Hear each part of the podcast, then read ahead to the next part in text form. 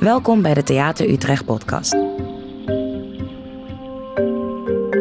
In deze aflevering gaat Richard Koffie in gesprek met regisseur Casper van de Putten over zijn nieuwe voorstelling Kweek.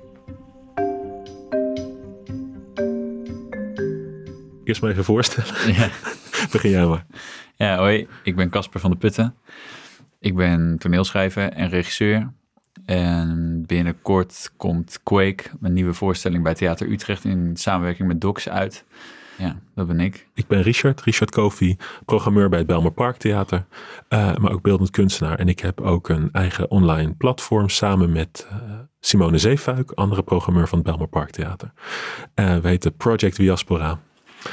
Ook een leuke podcast maken wij. Ik schrijf ook wel eens en geef veel presentaties over Afrofuturism of over eh, beladen koloniaal erfgoed. Beetje Ja. twee uiterste lijken dat, maar ja, probeer ze toch te verbinden op de een Ja. of andere manier. Kan je iets meer vertellen over Quake? Ik ben heel benieuwd wat, eh, wat het is en waar het over gaat. Ik heb heel lang geworsteld met eh, heel veel angst. Ja, heel veel angst. Daar had ik enorm veel last van. Dat, dat belette me ook heel erg in mijn werk.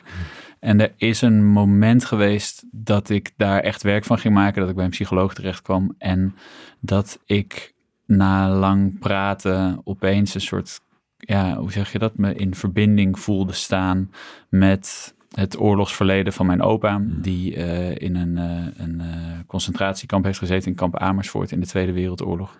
Daar heel erg is mishandeld. Eh, daar heel erg beschadigd uit is gekomen. Eh, daar ook een, ja, vreselijk een beschadigde vader is geweest. En hoe dat ook weer door heeft gewerkt op mijn moeder, op haar broers en zussen en uiteindelijk ook op mij. Ik dacht, ik wil eigenlijk een voorstelling maken over de vraag in hoeverre worden we gestuurd door het verleden? Ehm, in hoeverre helpt het om kennis daarin te hebben over het verleden? Kan je eh, op en vanaf wanneer kan je besluiten nu is het leven van mij en niet meer van mijn verleden? Ja, ja. Eh, en eigenlijk alle vragen die dat oproept. En dat is, Koik is eigenlijk een voorstelling die, die dat vraagstuk zo breed mogelijk en ook zo diep mogelijk probeert te onderzoeken. Ja, ja.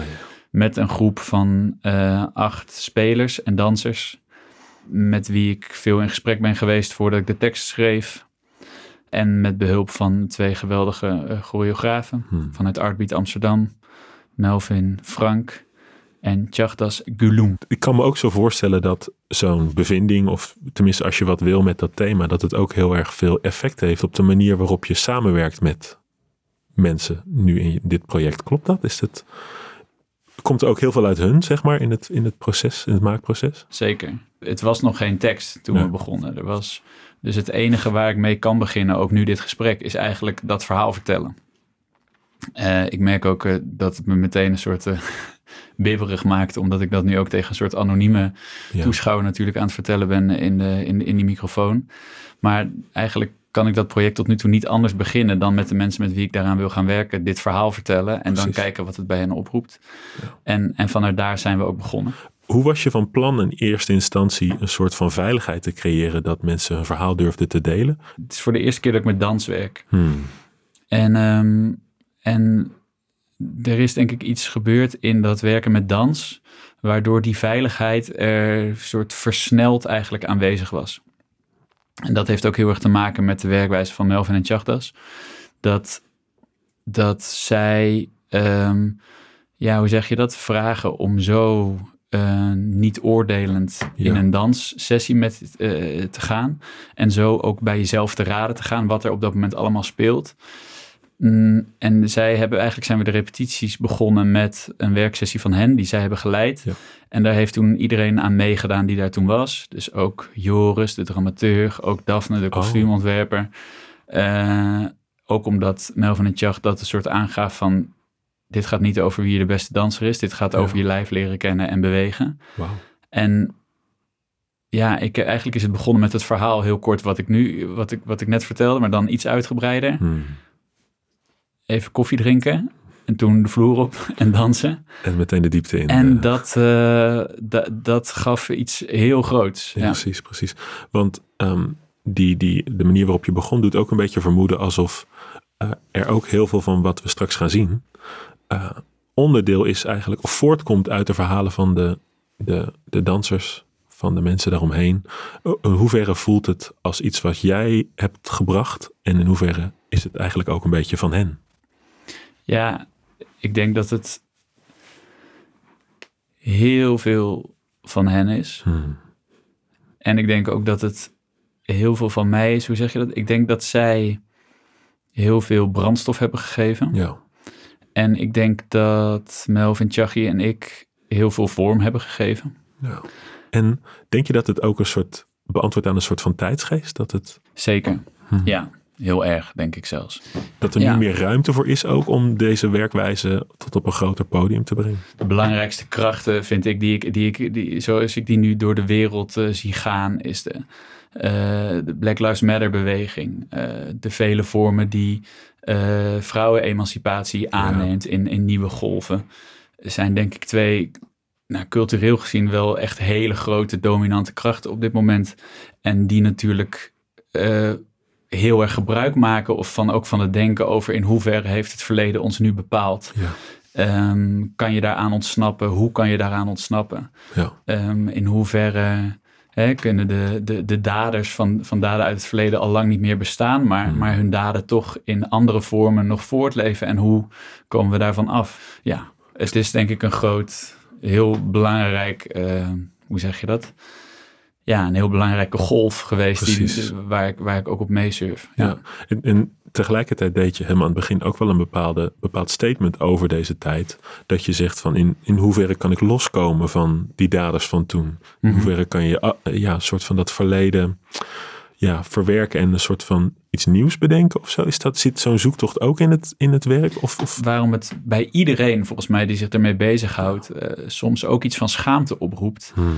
is omdat het haak staat op eh, het leven is van jou en jij mag ervan maken eh, Ja. wat je wil, eh, mentaliteit. En dat is iets wat we op een bepaalde manier heel erg koesteren. Ja. Ik, denk, ik denk iedereen die nu leeft, weet je, als je, je moet je dromen volgen, je moet, je moet je eigen leven maken. En hoe combineer je dat dan met merken, ja, maar er zijn krachten in mij Ja. waar ik niks mee te maken heb en die super sterk op mij inwerken. En wat doe ik met die twee, met die twee geloven? Ik Hmm. wil worden wie ik ben en ik wil, ik wil mijn hart najagen. Ja. En wat als mijn hart door iemand anders is bepaald, mag dat wel?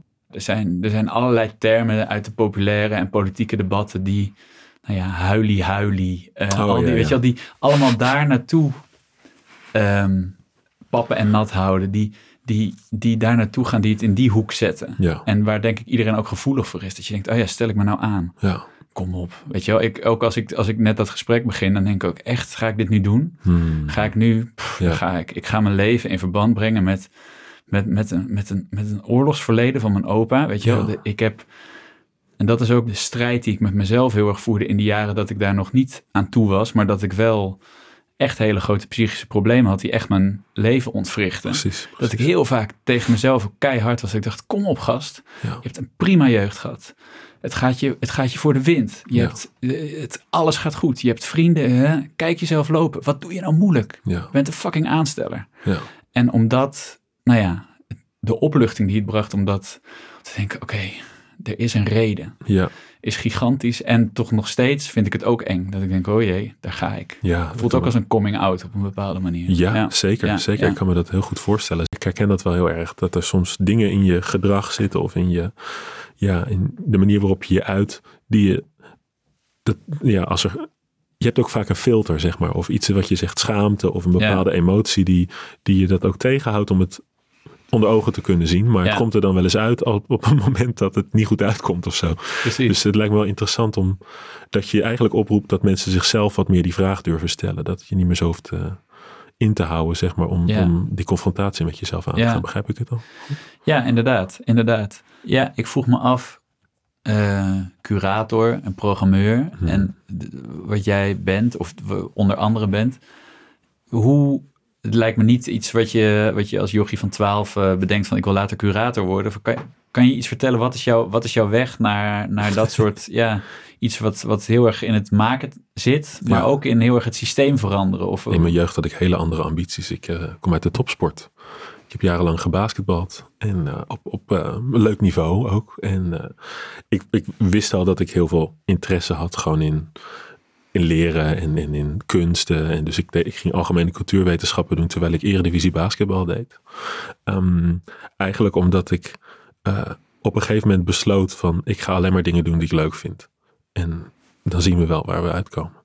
Ehm, dus ik, ik voelde al heel gauw dat er bij mij een behoefte ontstond op de opleiding waar ik toen was.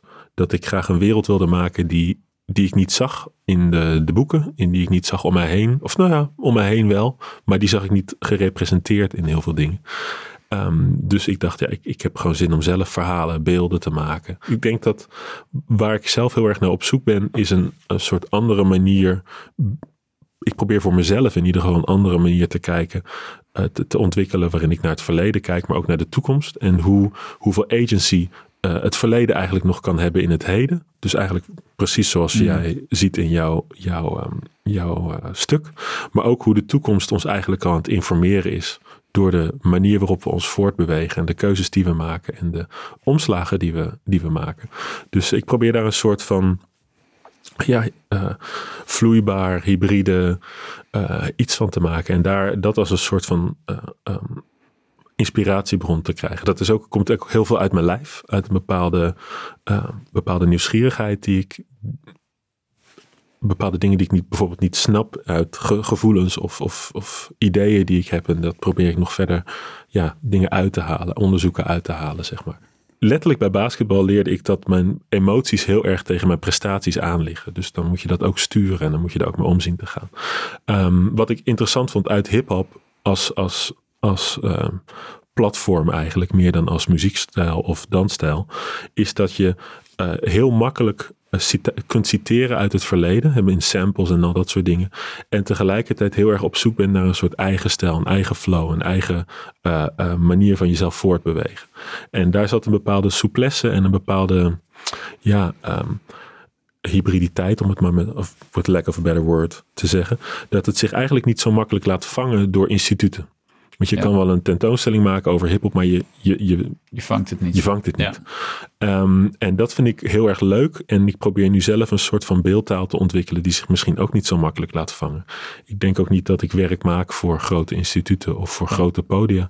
Um, ook de gesprekken die ik doe zijn vaak op veel kleinere schaal. Ik sta bijvoorbeeld op een, een sci-fi festival nu in Nijmegen of een, uh, een, festival voor korte wetenschappelijke films. Daar ben ik veel meer op mijn gemak. Ja. en dat, ja. dat herken ik heel erg uit hoe ik in het basketballen zat. Ook als, niet alleen als speler en als iemand die op die manier contributen tot die cultuur daaromheen. Maar ook ja. als iemand die gewoon als liefhebber daarin zit. En eigenlijk uh, uh, dat ook doet als een soort van tegenbeweging tegen ja. school en tegen je ouders en dit en dat.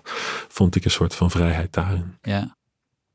Wat ik een heel spannend element vind, bijvoorbeeld, uh, daar, ik merk dan voor mij ligt het makkelijkste, zijn de makkelijkste voorbeelden over de vraagstuk van uh, ben ik racistisch? Ja. Het is zo eng om dat voor een uh, wit persoon, om dat naar je hoofd geslingerd te krijgen. Ja. En je zou maar racistisch zijn. Je mm. zou maar racistisch zijn. Dan ben je ja. Satan. Dat heb ik in principe geleerd op school, dat ja. dat zo was. Dan ben je ongeveer net zo erg als Hitler. Maar om dat, om dat te, um, te, te erkennen, of hoe zeg je dat? Te ontdekken hmm. in het gedrag wat ik vertoon. Dat ja. ik denk, hé, hey, dat is racistisch. Ja. Dat is racistisch. En om dat ook op een bepaalde manier, nou ja, mildheid is misschien een gek woord daarin, maar wel om dat meer ook te kunnen onderzoeken. Ja. In plaats van het alleen maar zo te denken, ah, nu ben precies, ik af, precies. nu mag ik niet meer of zo. Maar dat je denkt, oké, okay, hey, dat is daar aan de hand, dat is daar aan de hand. Dus die, kan je die elementen ontdekken. De samenwerking met deze mensen met wie ik nu werk en de vorm van het proces hebben mij persoonlijk in ieder geval wel geholpen om op dat moment gewoon dat te kunnen erkennen. En ik hoop dat we, dat we dat soort systemen een soort setje kunnen geven om dat te ontleden. Ik herken heel erg die emotie die je omschrijft, dat mensen meteen in een soort paniek schieten en zichzelf in gaan dekken als het ware. Van nee, dat, dat was ik niet of dat, dat iets anders speelde mee of dit en dat.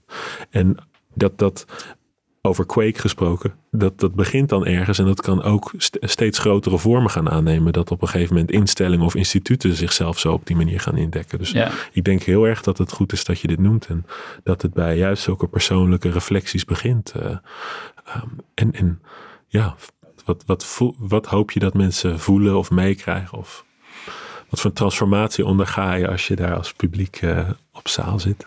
ja, dat vind ik er ook spannend aan. Eh, ik, daarin voelt het heel erg activistisch en, en met dezelfde kwetsbaarheid als waar we het net over hadden.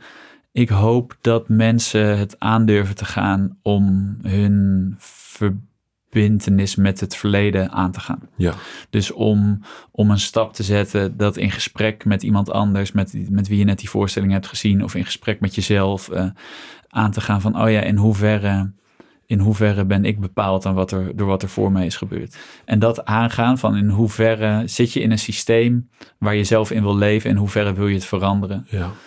En uh, volgens, mij, uh, volgens mij moeten we hem dan ook afronden, of niet? Of had jij nog een boodschap voor de, een laatste boodschap voor de luisteraars, de bezoekers? Ik wil iedereen die hier naar luistert van harte uitnodigen om te komen kijken. Dat is denk ik het allerbelangrijkste. Wees welkom. Cool.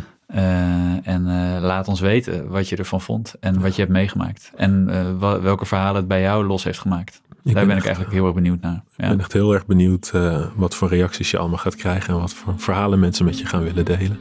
Dus hartstikke bedankt Casper voor, voor dit gesprek. Bedankt hey, voor je bedankt. tijd.